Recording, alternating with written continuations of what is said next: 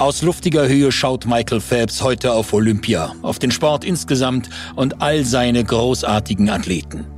Mit 23 Olympiasiegen und 28 olympischen Medaillen ist er längst seine ganz eigene Kategorie. Der US-Schwimmer dominierte Olympische Spiele wie kein anderer Athlet vor ihm und auch nicht danach. Eine nicht wiederholbare Karriere, die ihren Höhepunkt bei den Spielen in Peking 2008 erreichte. Der Amerikaner ging mit einem ganz bestimmten Plan nach China. Der Gewinn von acht Goldmedaillen, um den Uraltrekord seines Landsmanns Mark Spitz zu übertreffen. Am Ende hat es geklappt, aber es kam alles auf einen Vorsprung von 0,01 Sekunden an. Die Winzigkeit eines halben Armzugs seiner gewaltigen Schmetterlingsflügel.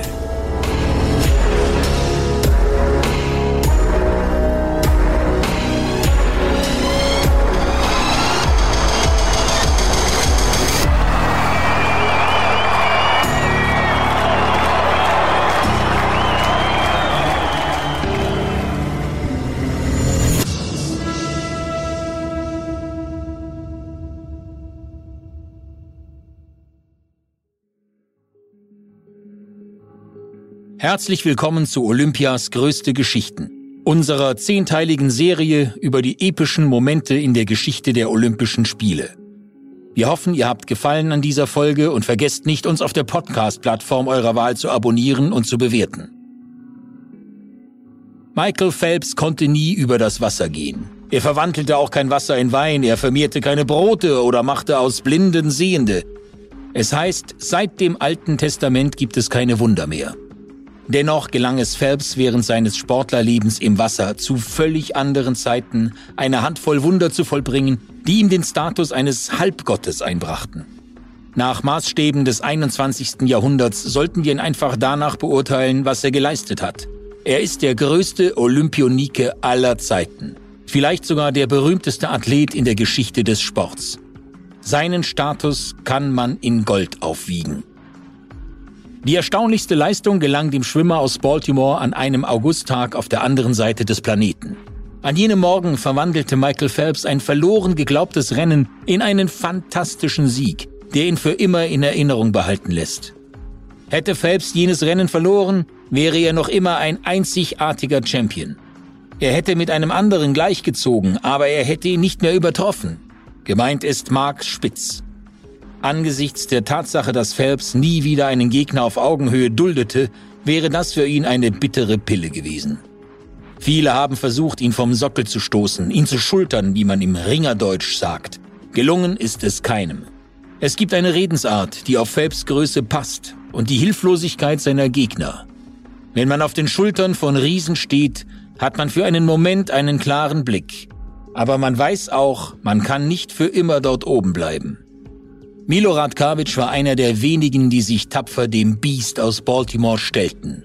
1,98 Meter groß und 90 Kilo schwer war der stramme Serbe weder der größte noch der talentierteste Gegner, dem Phelps während seiner herausragenden Karriere begegnete.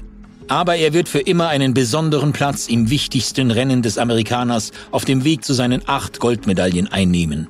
Denn es war Kavic, der Phelps fantastische Suche nach olympischer Unsterblichkeit in der Pekinger Water Cube Arena beinahe beendete. In der Winzigkeit einer Hundertstel Sekunde musste sich das Schicksal zwischen beiden Männern entscheiden. Am 16. August 2008 war Kavic nach mehr als zwei Bahnen der schnellste. Aber er war nicht der stärkste.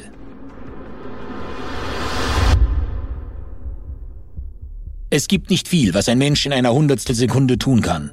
Aber in diesem winzigen Zeitraum, 30 mal schneller als ein Wimpernschlag, gelang es dem Wasseralchemisten Phelps, eine Silbermedaille in Gold zu verwandeln. Mit einem nie zuvor gesehenen, zusätzlichen halben Armzug zog der Schwimmer aus Baltimore mit seinen Schmetterlingsflügeln gegen seinen Landsmann Spitz gleich, dem siebenmaligen Olympiasieger von München 1972. Am darauffolgenden Tag würde Phelps seiner sportlichen Wiederauferstehung den letzten Schliff verleihen mit der Hilfe seiner Staffelfreunde über die 4x100 Meter Freistil. Die einfache Teilnahme an Olympischen Spielen reichte Phelps aus, um acht Goldmedaillen zu gewinnen. Ein Weltrekord, der ihn bis heute von allen anderen Sportlern unterscheidet und abhebt. Kaum zu glauben, dass nichts davon passiert wäre, hätte Mama Phelps nicht so viel Angst um das Wohlergehen ihres Sohnes gehabt. Der einzige Grund, warum ich jemals ins Wasser bin, war, dass meine Mutter unbedingt wollte, dass ich schwimmen lernte. Meine Schwestern und ich haben uns prompt in den Sport verliebt und von da an waren wir ständig im Wasser. Sagte der größte Olympionike der Welt, Late-Night-Talker Jimmy Fallon in einem Interview im Jahr 2016. Phelps hatte zwei ältere Schwestern, Whitney und Hillary. Auch Whitney war eine überaus talentierte Schwimmerin. Bevor Michael berühmt wurde, ging es nur um sie. Mit nur 14 Jahren nahm sie an den Schwimmweltmeisterschaften in Rom teil. Beim Schmetterlingsrennen über 200 Meter belegte sie den neunten Platz. Vor den Olympischen Spielen in Atlanta galt sie als eine der großen Medaillenhoffnungen der USA. Eine Rückenverletzung und eine Essstörung nahmen ihr jede Chance auf Edelmetall und beendeten ihre aufstrebende Karriere früh. Als Whitney ihren Traum aufgab, war Michael noch ein Kind. Aber auch er hatte bereits erste eigene Qualitäten im Pool gezeigt unter der Leitung von Bob Bowman, der seine ganze Karriere über sein Trainer sein würde und wie ein zweiter Vater zu ihm war. Sein leiblicher Vater Fred hatte die Familie verlassen, als Michael gerade neun Jahre alt war. Bob war für den jungen Mann eine feste Schulter zum Anlehnen. Beim Training verstand Bob keinen Spaß. Wenn er um zehn Bahnen bat, wollte er zehn, nicht neun. Bob erkannte in dem dürren langen Kind, das im North Aquatic Baltimore Club herumsprang, einen zukünftigen Champion, den es zu formen galt. Wenn Bob mich gebeten hatte, zur vollen Stunde in der Schwimmhalle zu sein und ich kam eine Minute zu spät, hätte er umgehend an meine Haustür geklopft, um mich zu fragen, was das soll. Wenn ich hinter seinem Rücken einen Teamkollegen nass spritzte, hatte er auch das gesehen. Manchmal glaubte ich, Bob hatte Augen am Hinterkopf. Er konnte mir richtig Angst machen. Gab Phelps in seiner Autobiografie Beneath the Surface zu. Auf Deutsch unter der Oberfläche. Michael hatte zeitweise Angst vor Bob, aber er selbst hatte immer noch starke Probleme, sich unterzuordnen. Er tanzte regelmäßig aus der Reihe.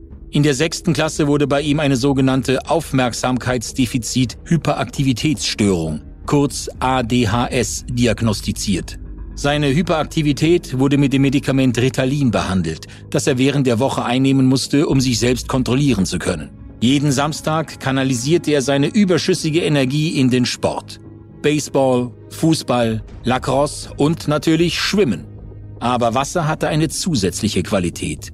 Es beruhigte ihn. Als ich gelernt hatte, wie man schnell schwimmt, fühlte ich mich frei. Im Pool konnte ich meine Gedanken auf einmal herunterpegeln. Im Wasser fühlte ich mich zum ersten Mal selbst unter Kontrolle. Aus dem Pool heraus war Phelps wieder das nervöse Kind, das an seinen Fehlern und Unvollkommenheiten verzweifelte. Es waren die gleichen Dinge, die seine Karriere und sein Leben als junger Erwachsener prägen würden. In der Schule gab sich Phelps äußerst selbstbewusst. Er stritt sich häufig mit seinen Klassenkameraden, die sich über seine langen Gliedmaßen und großen Ohren lustig machten. Auch wenn er sich in seinem Körper nicht ganz wohl fühlte, war er dennoch das perfekte Modell für das, was er werden sollte. Ein Schwimmer wie keiner je vor ihm. Er wusste es noch nicht, aber Phelps besaß jenseits seiner naturgegebenen Motivation außergewöhnliche Voraussetzungen. Phelps war 1,93 Meter groß und gebaut wie eine robuste Armbrust. Im Verhältnis zu seiner relativen Körpergröße war sein Oberkörper übergroß, fast länglich. Während sein Oberkörper dem eines Mannes mit einer Körpergröße von 2,3 Meter entsprach, waren seine Beine wiederum viel zu kurz. Dieses ungewöhnliche Verhältnis von Ober- zu Unterkörper verursachte einen geringeren Widerstand im Wasser. Seine Flügelspannweite von etwas mehr als zwei Metern war genauso wichtig wie seine gigantischen Hände. Besonders an diesem Augustmorgen im Jahr 2008, als er neben Milorad Kavic auf dem Startblock stand. Hinzu kam die Auffälligkeit, dass er unter Belastung weniger Milchsäure als ein durchschnittlicher Schwimmer produzierte. Alles das zusammengenommen machte aus Phelps den Archetypus eines Menschenfisches. Michael, the Man Fish. Beim Schwimmen wie auch sonst im Spitzensport reichen Natur und Talent nie aus, um ein großer Champion zu werden. Übung und harte Arbeit sind mindestens genauso wichtig. Und auch wenn der zukünftige Champion gelegentlich Probleme mit den schweißtreibenden und unbarmherzigen Prinzipien des Leistungssportes hatte, war Bob Baumann dafür verantwortlich, den Menschen, Michael Phelps, in eine Maschine zu verwandeln. An dem Tag, als der Coach Michaels Mutter seine Ambitionen für ihren Sohn offenbarte, antwortete sie besorgt, Aber Bob, er ist doch erst zwölf Jahre alt. Darauf antwortete Bob, der Trainer, Ich weiß, Debbie, aber 2008 wird er 23 Jahre alt sein. Bob dachte um viele Jahre voraus. Selbst wenn Bob Baumann gewusst haben sollte, dass sein noch namenloser Stern aufgehen würde, hätte er dennoch nicht geglaubt, dass es so schnell gehen würde. Phelps musste nicht bis 2008 warten, um die Welt zu seinen Füßen zu legen. Baumann hatte Phelps, als dieser elf Jahre alt war, gebeten, seine Ambitionen auf ein Blatt Papier zu schreiben. Phelps schrieb, dass er eines Tages an Olympischen Spielen teilnehmen wollte. Baumann war überzeugt, dass dies möglich war, wenn er alles dafür geben würde. Zu Beginn seiner Karriere trainierte Phelps zehnmal pro Woche. Er verbrachte Stunden um Stunden im Pool, einschließlich seiner gesamten Freizeit außerhalb der Schule. Seine erste große Talentprüfung war die nationale Juniorenmeisterschaft 1999 in Orlando. Phelps erinnert sich daran, als wäre es gestern gewesen. Im Alter von 13 Jahren habe ich die erste Kerbe meiner Karriere hinterlassen. Ich habe keines der Rennen gewonnen, aber ich bin dreimal unter die ersten vier gekommen. Ich bin die 200 Meter Schmetterling in 2,04 Minuten geschwommen. Eine erstaunliche Verbesserung von 10 Sekunden gegenüber dem, was mir sechs Wochen zuvor im Training gelang. So gut zu schwimmen und keine Titel zu gewinnen, war trotzdem ein bisschen enttäuschend. Gestand er in seiner Autobiografie. Baumann war glücklich mit dem, was sein Schützling gezeigt hatte. Baumann dachte weiter. Siegreiche Junioren waren selten auf dem nächsten Level erfolgreich. Olympia. Baumann sollte Recht behalten. Ein Jahr später verwirklichte Phelps seinen olympischen Traum. Michael Phelps is just 15 from Baltimore. In lane six. Well, doesn't this boy have a future? He's only 15 years old. Michael Phelps. In Sydney wurde der Junge aus Baltimore, der in einem Jahr 10 Zentimeter gewachsen war, der jüngste US-Schwimmer bei Olympia seit Ralph Flanagan im Jahre 1932. Phelps sollte die Spiele in Down Under ohne große Siegerfanfare wieder verlassen. Sein bestes Resultat war ein fünfter Platz über 200 Meter Schmetterling. Aber das sollte sich in Zukunft ändern.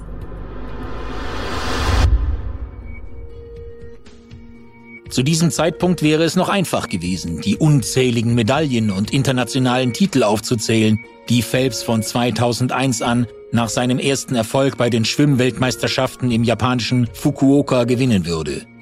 Mit diesem spektakulären Sieg über 200 Meter Schmetterling ging das Phelps-Zeitalter los. Seine Zeit von 1,5458 verbesserte einen Weltrekord, den er selbst seit März diesen Jahres gehalten hatte – Phelps war zum Zeitpunkt gerade 15 Jahre und 9 Monate alt. Nie zuvor hat es einen Weltrekordhalter gegeben, der so jung war wie er.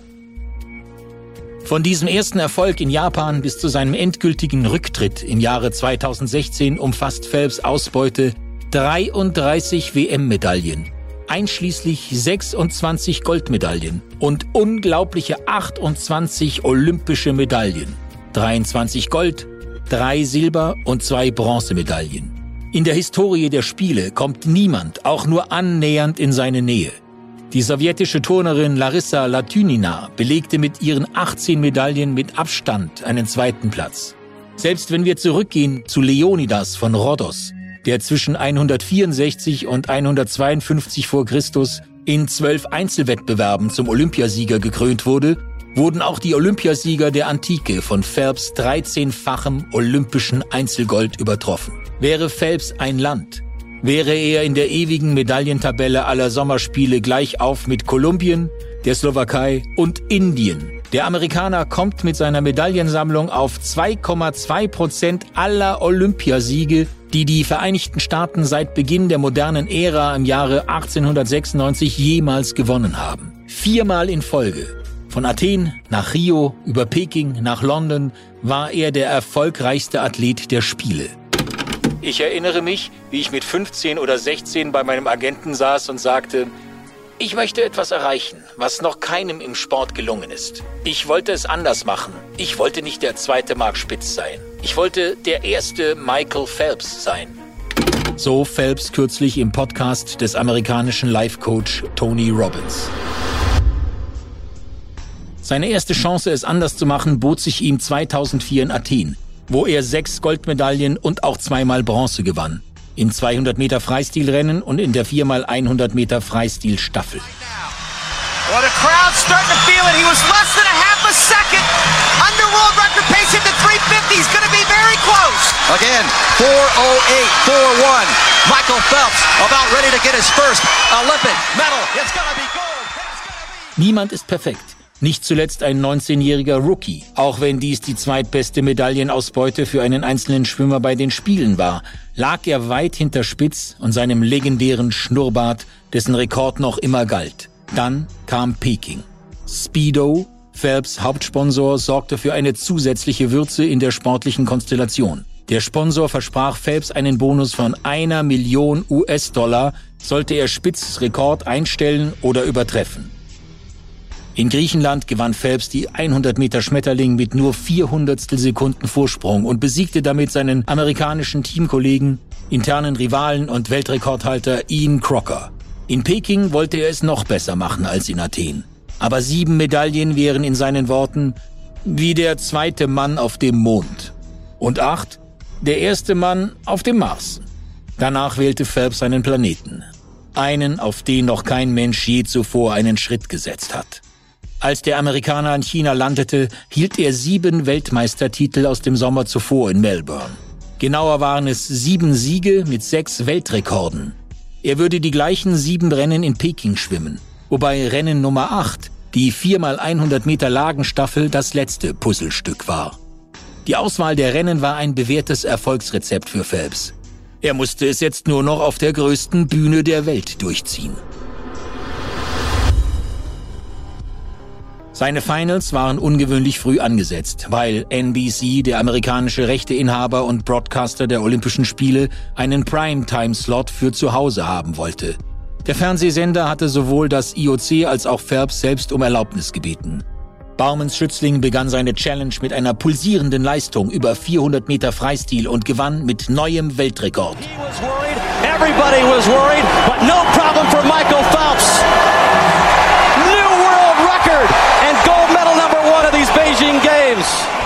In einem spannenden 4x100 Meter Freistilfinale glückte ihm zusammen mit seinen Jungs der zweite Sieg. Nach einem grandiosen Comeback von Kollegen Jason Lessack.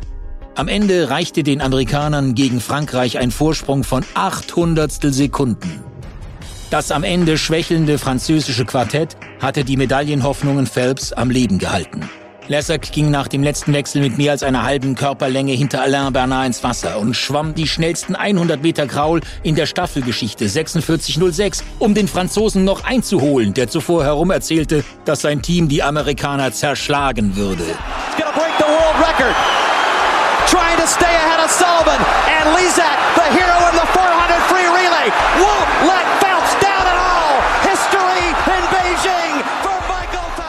Sportlich half Phelps ein einbrechender Bernard, der später noch die 100 Meter Freistil gewinnen konnte. Nach den Schmetterlingen, die Phelps in seinem Bauch gehabt haben muss, angesichts der letzten spannenden Staffelbahn, sollten die nächsten Rennen deutlich entspannter werden. 142.96. Oh, 142.96. Michael Phelps, what a supreme athlete, the greatest swimmer ever. He's now got three gold medals at this Olympic Games. 200 Meter Freistil, Goldmedaille, Weltrekord. Der Amerikaner war nach Pavo Nurmi, Larissa Latinina, Carl Lewis und Mark Spitz nun der fünfte Athlet der Neuzeit, der neun olympische Goldmedaillen um den Hals hängen hatte. 200 Meter Schmetterling, Gold, Weltrekord, trotz einiger Probleme mit seiner Brille während des Rennens. Viermal 200 Meter Freistilstaffel, Gold, Weltrekord. 200 Meter Lagen. Gold. Weltrekord. And the drive for eight Olympic golds continues for Michael Phelps. Zu diesem Zeitpunkt hatte Phelps in Peking sechs Goldmedaillen in der Tasche und ebenso viele Weltrekorde. Es waren nur noch zwei Stufen zu erklimmen und die nächste erwies sich als die steilste. Als es soweit war, hatte Phelps über seine verschiedenen Vorläufe, Halbfinals und Finalläufe bereits 3100 Meter und 15 Rennen auf dem Zähler. Und das unermüdliche Ross spürte allmählich die Brechstange von Bob Baumann. Auch wenn es sonst niemand wusste, Bob wusste es. Ich bin fertig. Ich habe keine Energie mehr. Ich kann nicht mehr, sagte Phelps erschöpft, nachdem er sein Halbfinale über 100 Meter Freistil in 50,97 gewonnen hatte. Phelps erinnert sich an die Reaktion seines Trainers. Um es klar zu sagen, Bowman sagte, tough Du hast noch ein paar Rennen vor dir und du kannst jetzt nicht schlapp machen. Die Qualifikationszeit von Phelps war die zweitschnellste aller Finalisten. Im anderen Halbfinale gab es einen gewissen Milorad Kavic, der noch schneller war, um 500 Sekunden. Am Tag zuvor war der Serbe olympischen Rekord über die Distanz 50-76 geschwommen. Kavic war eindeutig frischer als Phelps. Er war nach Peking gereist, um an zwei Wettkämpfen teilzunehmen.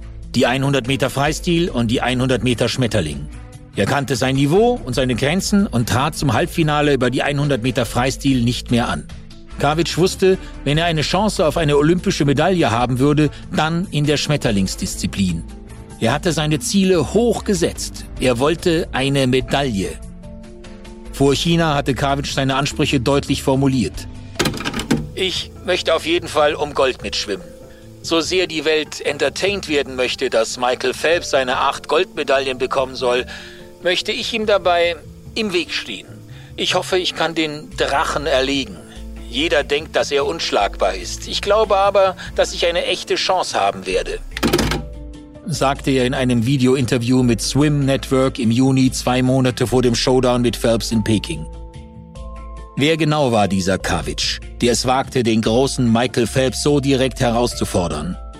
Milorad Kavic war Serbe, aber er kam aus dem Westen. Genauer gesagt aus dem amerikanischen Westen. Seine Eltern Duiko und Lili hatten Jugoslawien auf der Suche nach einem besseren Leben Richtung Vereinigte Staaten verlassen. Sie ließen sich in der kalifornischen Stadt Anaheim nieder, einen Steinwurf von Los Angeles entfernt. Hier wurde Milorad, besser bekannt als Mike oder Milo, geboren. Hier wuchs er auch auf. Hier draußen am Pazifik bringen sie vielen Kindern das Schwimmen bei, indem sie sie einfach ins Wasser werfen und dann schauen sie, was passiert. Eine meiner frühesten Erinnerungen war, dass mein Vater mich unter Wasser hielt. Das klingt ziemlich intensiv. Und es war auch sehr intensiv, aber Jahre später wusste ich, dass sein Ziel nicht darin bestand, mich zu ertränken, sondern dass er mich damit lehrte zu kämpfen. Erzählte Kavic einmal über die Erziehungsmethoden seines Heimweh-Krankenvaters in einem Interview mit dem Swimming World Magazine. Nachdem er gelernt hatte, wie es geht, zeigte der kleine Milo im Pool vielversprechende Ergebnisse und sorgte an der Tustin High School bald für Furore.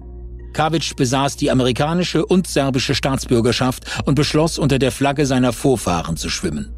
Wie Phelps träumte auch er von den Olympischen Spielen. Und wie Phelps konnte er das erste Mal im Jahre 2000 in Sydney daran schnuppern. Als 16-Jähriger erreichte er kein Finale. Und vier Jahre später in Athen? Immer noch kein Erfolg. Aber in Griechenland gab es erste ermutigende Anzeichen.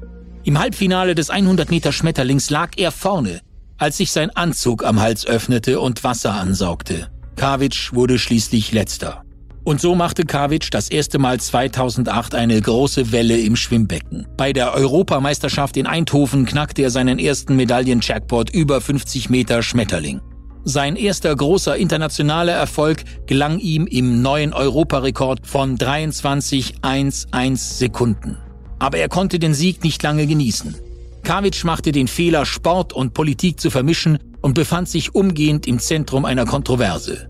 Während der Medaillenzeremonie trug der Serbe auf der höchsten Stufe des Podiums ein rotes T-Shirt mit der kyrillischen Aufschrift Kosovo ist Serbien. Das Kosovo hatte gerade seine Unabhängigkeit angekündigt. Kavic wurde in Ungnade von der Europameisterschaft nach Hause geschickt.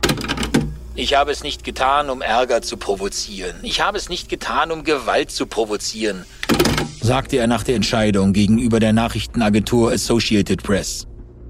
Kavic war keine Mimose. Er hatte keine Angst zu sagen, was er dachte. Er hatte auch keine Angst vor Phelps. Auch am Vorabend des 100 Meter Schmetterlingsfinales in Peking verzichtete er auf jede allzu große Vorsicht. Ich denke, es wäre gut für den Sport und gut für ihn, wenn Phelps verliert. Ich respektiere ihn, aber so hart es auch scheinen mag, er ist ein Mensch. Es wäre schön, wenn Historiker einmal davon erzählen, dass Michael Phelps sieben Goldmedaillen gewann. und die achte gegen irgendeinen gewöhnlichen Typen verlor. Ich wäre gerne dieser Typ. Der Serbe glaubte wirklich, dass er es schaffen konnte. Und er war nicht der Einzige. Am Tag vor dem Finale stieg Aaron Persol, der US-Schwimmer, den Kavic schon lange kannte, mit einer Silbermedaille über 200 Meter Rücken vom Siegerpodest herunter. Ich sehe ihn und gratuliere ihm. Ich möchte seine Medaille berühren, er zieht sie weg und sagt, nein, Mann, du denkst, es ist cool, aber ich werde sie dich nicht berühren lassen. Du schwimmst um Gold gegen einen von uns. Erinnert sich Kavic in einem Dokumentarfilm und erzählt ihm von seinem Duell mit Phelps. Baumann, der Phelps besser kannte als jeder andere, sah, dass sein Schwimmer unter dem Druck zu schwächeln begann und die Vollendung seines Plans, die nur vergleichbar schien mit den zwölf Herkulesaufgaben, mit der Säuberung der Augiasstelle ins Wanken geriet. Um Phelps wieder neu zu motivieren, beschloss er ihm Kavics Kommentare vorzulesen. Bingo. Wenn Leute solche Sachen über mich sagen, macht es mich nur wütend. Es war wie bei der Freistilstaffel. Einer der französischen Schwimmer sagte etwas, das uns erst ins Rollen brachte. Wir benutzten Kommentare wie diese, um uns aufzuputschen. Dafür sind wir Amerikaner bekannt. Wir nutzen solche Gelegenheiten zum Gegenschlag. Als Bob mir das zum ersten Mal zeigte, sagte ich, okay, wir lassen meine Zeit im Becken sprechen. Ich bin für solche Kommentare dankbar. Das motiviert mich definitiv. Gab Phelps einige Monate später gegenüber Sports Illustrated zu. Ausreichend motiviert wartete Phelps am nächsten Morgen um 10.10 Uhr Pekinger Zeit auf dem Startblock der Bahn 5 auf den Dreikampf mit seinen Kontrahenten.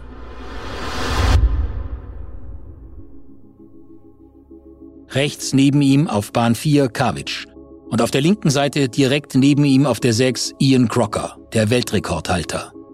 Es war der perfekte Rahmen für den Kugelfisch aus Baltimore oder wie die US-Zeitungen Phelps nannten, Baltimore Bullet. Um sein Ziel zu erreichen, wusste Phelps eines. Er darf auf den ersten 50 Metern nicht zu viel Zeit verlieren. Kavic, der als exzellenter Starter bekannt war, war sich dessen auch bewusst. Ich wusste, dass ich auf den ersten 50 Metern schnell bin und ich wusste, dass ich nach der ersten Bahn führen würde. Ich wusste aber auch, dass Michael auf der zweiten Bahn aufkommen und mich bis zum Ende jagen würde. Wie erwartet startete Kavic stark. Nach 23,42 Sekunden wendete er 900 Sekunden schneller als beim Weltrekord. Nach einem verschlafenen Start lag Phelps sehr weit zurück. Auch zu weit? Es schien so. Nach der Hälfte der Strecke wendete der Titelverteidiger in 24.04 als Siebter. Auch Crocker auf dem zweiten Platz lag drei Zehntelsekunden deutlich hinter Kavic. Der Serbe ging aufs Ganze. Phelps schien distanziert. Aber ein Hai gibt seine Beute niemals auf. Er hatte immer noch die Kontrolle über das Rennen. Ich wusste, dass der Rückstand bei der Wende maximal eine halbe Körperlänge betragen durfte. Ich bin so oft gegen Crocker geschwommen. Er hat seinen Speed vor allem auf der ersten Bahn. Ich wusste, mit nur einer halben Körperlänge hätte ich noch alle Chancen. Als ich Crocker an der Wende sah, wusste ich, dass Kavic irgendwo in seiner Nähe sein würde. Ich konnte ihn irgendwie aus dem Augenwinkel heraus erspähen. Wie immer hatte Phelps alles geplant sagen wir fast alles. Er hatte sich wohl kaum vorstellen können, dass Kavic an diesem Morgen regelrecht übers Wasser fliegen würde. Im US-Fernsehen war Rowdy Gaines, ein ehemaliger Olympiasieger und Phelps-Berater, im Live-Kommentar kurz davor, die Niederlage seines Schützlings einzugestehen. Bestenfalls glaubte er noch an eine Silbermedaille für Phelps. Und dann geschah das Wunder. Obwohl Phelps nicht an Wunder glaubt, sondern nur an sich selbst bildlich gesprochen, biss er sich bis zum finalen Anschlag an Kavics Badehose fest und holte Zentimeter für Zentimeter, Hundertstel für Hundertstel auf. Ich wusste, dass Kavic die letzten 15 Meter immer zu kämpfen hatte. Das war meine Chance. Erinnerte sich. Und Phelps packte sie mit beiden Händen.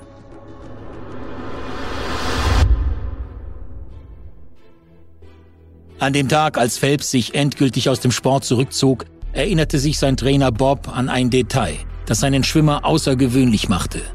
Neben der mechanischen Präzision seiner körperlichen Biologie besaß Phelps laut Baumann die emotionale Fähigkeit, sich besonders in große Rennen reinzusteigern und unter Druck bessere Leistungen erbringen zu können. Er konnte schwimmen, daran bestand kein Zweifel, und er konnte glasklare Entscheidungen treffen, aber er konnte diese beiden Dinge auch gleichzeitig unter allergrößten Stressbedingungen tun, etwas, was die allerwenigsten Menschen beherrschen. An diesem Augustmorgen gelang es Phelps, seine Finger an die Zeiger der Stoppuhr zu bekommen. Als Kavic seine langen Extremitäten streckte für den finalen Anschlag am Beckenrand, der ein berühmtes Kapitel in der Geschichte Serbiens schreiben würde, Serbien hatte bei den Spielen in Peking noch keine Medaillen gewonnen, weigerte sich Phelps, seine Waffen zu strecken und beschloss, einfach weiter zu schwimmen. Im Gegensatz zu Kavic würde er nicht Richtung Rand gleiten, stattdessen holte er ein letztes Mal mit seinen Schmetterlingsflügeln aus und nahm einen letzten Armzug. Es war entweder ein Meisterstück oder eine selbstmörderische Idee. Vielleicht auch ein bisschen von beidem. Aber Phelps entschied sich für diesen letzten Kniff, wohl wissend, dass es ihn Gold und Gesundheit kosten könnte. Er war hinter mir. Er wusste, dass er hinter mir war und er wusste, dass er das lange Finish verlieren würde. Seine einzige Möglichkeit war also, einen weiteren Armzug auszuführen und einen halben Schlag daraus zu machen. Das steht in keinem Lehrbuch. Kein Schwimmtrainer der Welt wird das jemals von seinen Schützlingen fordern erinnert sich Kavic. Es wäre dem Serben nie in den Sinn gekommen, es genauso zu machen. Er war voraus. Der Pool war zu Ende. Es wären nicht seine Hände gewesen, die auf den Beckenrand prallten, sondern sein Gesicht. Und das frontal. Kavic streckte seine Hände nach dem sicher geglaubten Gold aus und berührte die Kachelwand. Zur exakt gleichen Zeit wie Phelps. Es war unmöglich zu sagen, wer das Rennen gewonnen hatte, auch wenn der erste Eindruck auf Kavic hinauslief. He's coming back. He's coming back very strongly, Michael Phelps. Surely he can't do this from this space. Michael Phelps is coming back in five. Is he going to get the touch? No, he's not. Oh, no! He's got it! Oh, he's got it! Oh, Michael Phelps! Tight, tight. Oh, he's tight! Bloßem Auge hat er das Rennen gewonnen, gab Phelps viel später in einer Dokumentation zu. Der Sauerstoffmangel in deinem Körper und in deinem Kopf lässt die Dinge vor deinen Augen stark verschwimmen. Es dauerte ein paar Momente, bis alles klarer wird. Erschöpft wende ich meinen Kopf zur Anzeigetafel. Es dauert ein wenig, bis ich verstehe, was ich da lese. Ich habe meinen Namen gesehen und daneben eine 2. Ich denke, Michael hat wirklich Glück gehabt. Sagte Kavic in dem Film. Es dauerte ein paar Momente, bis alles klarer wird. Auch Phelps dachte, er hätte verloren, bis er die Eins neben seinem Namen sah. Phelps war bei 50,58 Sekunden gestoppt worden, Kavic bei 50,59. Gary Hall Jr., zehnfacher Medaillengewinner bei Olympia und Trainingspartner von Kavic, war davon nicht überzeugt. Wie er der New York Times sagte, er beendete das Rennen mit gebeugten Armen und sie sollten im Ziel vollständig ausgestreckt sein, so wie bei Mike Kavic. Michael Phelps kann heute Abend ins Bett gehen und sich sehr glücklich schätzen mit Gold Nummer 7 um seinen Hals. Noch im Becken, noch bevor er seinen Kopf auf das Kissen legte, das dem großen Mark Spitz ebenbürtig war, brüllte Michael Phelps seine Freude heraus, prügelte mit beiden Händen auf die Wasseroberfläche ein, sodass das Nass hoch in die Luft spritzte. Sobald er aus dem Wasser war, unterschied sich seine Analyse von der von Gary Hall grundsätzlich. Er kommt hoch und versucht seinen Kopf anzuheben, bevor er die Wand berührt. Dadurch verliert er etwas an Aerodynamik. Mein Kopf ist in einer geraden Strömungslinie. Das ist der Unterschied im Rennen. Wenn sein Kopf unten ist, gewinnt er. Für den großen Mark Spitz war es keinesfalls ein derart episches Rennen, wie Phelps es nannte. Er betonte aber auch, dass Phelps der größte Schwimmer der Welt sei. Mit oder ohne diese Medaille. Der Unterschied zwischen den beiden war der kleinstmögliche offizielle Spielraum. Eine Hundertstel. An das ikonische Fotofinish erinnert heute ein gerahmtes Bild in Phelps Büro. Doch viele Menschen haben am korrekten Ausgang bis heute ihre Zweifel. Unabhängig davon, wie oft sie die TV-Bilder sehen, bleibt das vorherrschende Gefühl, Milorad Kavic schien zuerst die Wand zu berühren. Die serbische Delegation war davon von Anfang an überzeugt. Sobald das Ergebnis bekannt gegeben wurde, reichte Serbien einen Protest bei der FINA ein, dem Schwimm-Weltverband. Gründe, das offizielle Ergebnis anzuzweifeln, gab es durchaus. Omega, der offizielle Zeitnehmer der Pekinger Spiele, war auch persönlicher Sponsor von Michael Phelps. Die Öffentlichkeit zählte zwei und zwei zusammen. Darüber hinaus hat die FINA sehr wenig unternommen, um den Verdacht auszuräumen. Als die FINA ihre Entscheidung bekannt gab und den Protest abschmetterte, hielt sie es für angebracht, die Bilder des Fotofinishs zurückzuhalten. Aus welchem Grund? Wir werden kein Filmmaterial verbreiten. Alles ist gut. Was werden Sie mit dem Filmmaterial machen? Sehen Sie, was die Serben darin gesehen haben? Für uns ist der Fall zweifelsfrei geklärt. Reagierte Cornel Marculescu, Geschäftsführer der FINA, äußerst ungeschickt. Weniger als zwei Stunden nach Phelps historischem Touch am Beckenrand entschied sich die FINA für den Amerikaner. Dank diverser Digitalkameras, die über der Wasserlinie montiert waren und die in der Lage waren, eine Sekunde in 2000 Bilder zu zerlegen, räumten die Serben schließlich ein, dass ihr Mann von dem Amerikaner besiegt worden war. Phelps wurde insgesamt zum 15. Mal und zum siebten Mal bei diesen Spielen ordnungsgemäß zum Olympiasieger gekürt und egalisierte damit Spitz 36-jährigen Rekord. Das achte Gold sollte am nächsten Tag folgen. Später stellte sich heraus, dass Kavic nicht deshalb verlor, weil er als Zweiter den Beckenrand berührte, sondern weil er die auf einer Platte befestigten Sensoren der Zeitnahme nicht fest genug gedrückt hatte. Ein Druck von drei Kilo pro Quadratzentimeter war erforderlich, um die Uhr anzuhalten. Während also Kavic zuerst, aber viel zu leicht die Wand berührte, traf Phelps, der wie ein Torpedo von hinten angerast kam, das Ziel einfach mit deutlich mehr Kraft. So unvorstellbar es auch klingen mag, Kavic akzeptierte diese grausame Wendung des Schicksals auf sehr ruhige und stoische Art. Er hoffte, dass die Leute den Protest vergessen und sich stattdessen auf das Rennen selbst konzentrieren würden. Ich bin begeistert von dem, was passiert ist. Ich bin sehr, sehr glücklich. Ich möchte nicht dagegen ankämpfen. Es ist schwer zu verlieren, aber man muss verstehen, dass ich mit dem Ziel angetreten bin, eine Bronzemedaille zu gewinnen. Ich bin die beste Zeit meines Lebens geschwommen. Ich habe Silber gewonnen und beinahe Gold bekommen. Es war eine große Ehre, mich mit Michael Phelps zu messen. Dass ich der Mann sein kann, auf den sich jetzt alle Augen richten, weil er in der Lage schien, Phelps zu besiegen. Es ist schade, dass wir nicht beide bei 50,58 Sekunden angeschlagen haben. Ich hätte mir die Goldmedaille gerne mit ihm geteilt. In seinem Blog fügte er später hinzu, Leute, dies ist der größte Moment meines Lebens. Lasst es uns akzeptieren und in die Zukunft schauen. Ich habe die Niederlage angenommen. Es ist nichts falsch daran, gegen den größten Schwimmer zu verlieren, den es je gab. Berichten zufolge schlief Kavic mehrere Nächte lang mit seiner Silbermedaille um den Hals. Am Jahresende wurde er in Serbien zum Sportler des Jahres 2008 gewählt. Kavic ist nie Olympiasieger geworden. Dieses Silber war seine erste und einzige olympische Medaille in vier Spielen. Ehe er zurücktrat, wurde er 2009 bei der Schwimm-WM in Rom Weltmeister über 50 Meter Schmetterling.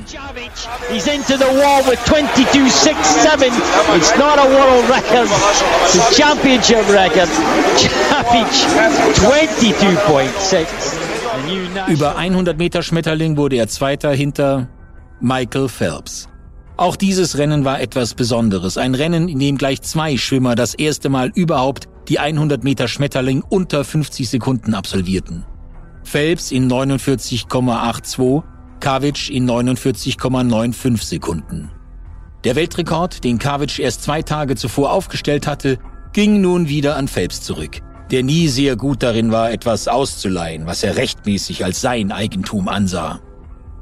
Als sich der Wirbel um das umstrittene Finale in Peking gelegt hatte, sagte Kavic, er sei stolz auf das Rennen, das ihn sportlich um ein Haar unsterblich gemacht hätte.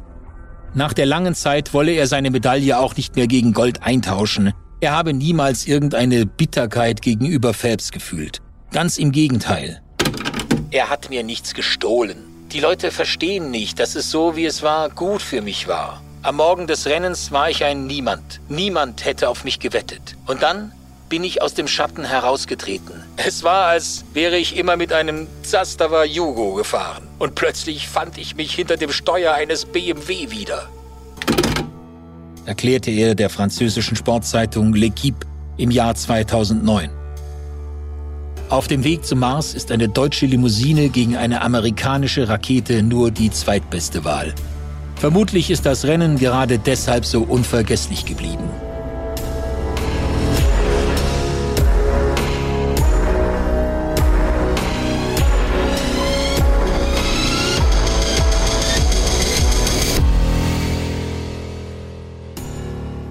Olympias größte Geschichten wurden verfasst von unseren Autoren Maxime Dupuis, verantwortlich für die Übersetzung Thilo, Pölert.